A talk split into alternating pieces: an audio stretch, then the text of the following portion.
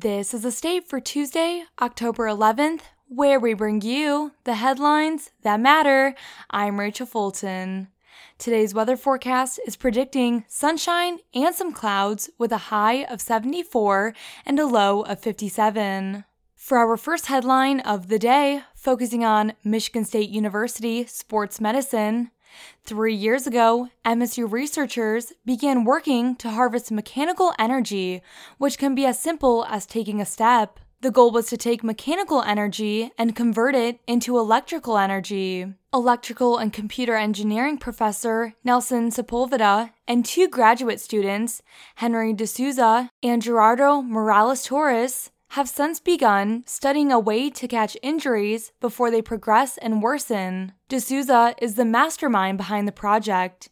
He was the first to propose the idea of looking further into sports training. The research team first investigated ways to monitor movement during practices to watch for and prevent possible lesions or damage or abnormal change in the tissue of an organism. For example, you could put a patch on the baseball pitcher's hand and they will basically tell the coach what is the type of movement that is being generated.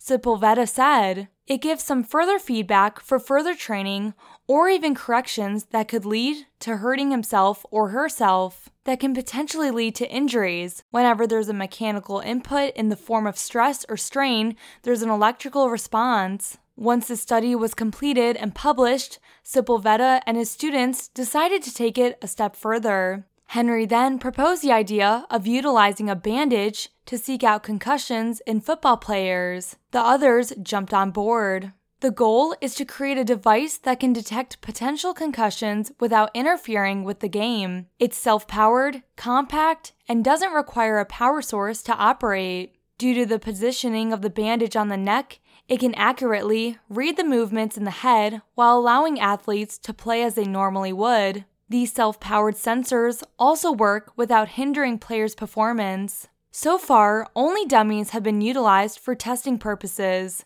The device isn't cleared to be tried by athletes. There are necessary steps that need to be implemented prior to bringing people into the picture. Researchers can see this being implemented into other high impact sports and not just football. These sports include hockey and boxing, where athletes are more prone to minor traumatic brain injuries.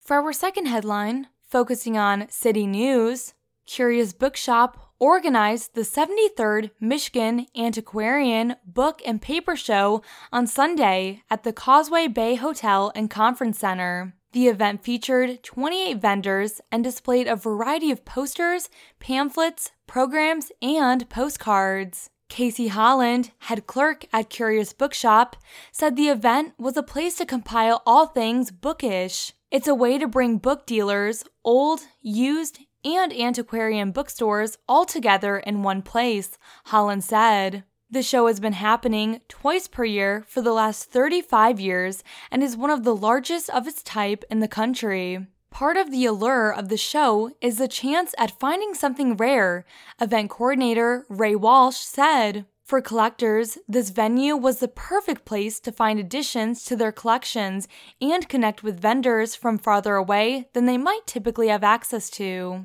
The show also had a variety of handouts that were once free, such as posters of Shakespeare at the Wharton Center, gas station maps, and railroad timetables. Vendors at the show, including Vicki McMillan of Vintage by Vicki, said the show gives them an opportunity to connect with paper lovers from all over the country and engage in the collector's interests in the items she has to offer. For our final headline of the day, focusing on campus news, scrap fabric, plastic tubing and mesh, planters, CDs and mirrors, once donated items to the MSU Surplus Store and Recycling Center, these materials are now being used by MSU Arts and Humanities students to construct costumes for the homecoming parade on October 14th. The class, called Reclamation Studio, is led by artist and residential College of Arts and Humanities professor Stephen Babick in collaboration with the MSU Surplus Store and Recycling Center. Any of the materials at the store or free recycled materials all sourced from MSU's campus, are available for students to use in their designs. The Surplus Store and Recycling Center, part of infrastructure planning and facilities at MSU, is responsible for managing all of MSU's waste as a resource, said Surplus Store Education Coordinator Katie Deska. Within the class, three groups of students are working together to redefine the typical suit with recycled materials in a project called Spartan Upcycle. BABIC has led versions of the class for four semesters now, but this is the first time students will get to showcase their designs in the homecoming parade. The class aims to teach students resourcefulness and how to be healthy consumers, BABIC said. Emma Newman, a third year arts and humanities major at MSU, said her and her groupmate's costume was inspired by a planter shaped like a dog that they found in the free section at the surplus store. Thank you for joining us for The State, produced by the State News and Impact 89 FM. You can find us online at statenews.com and impact89fm.org, and we'll be back tomorrow with more.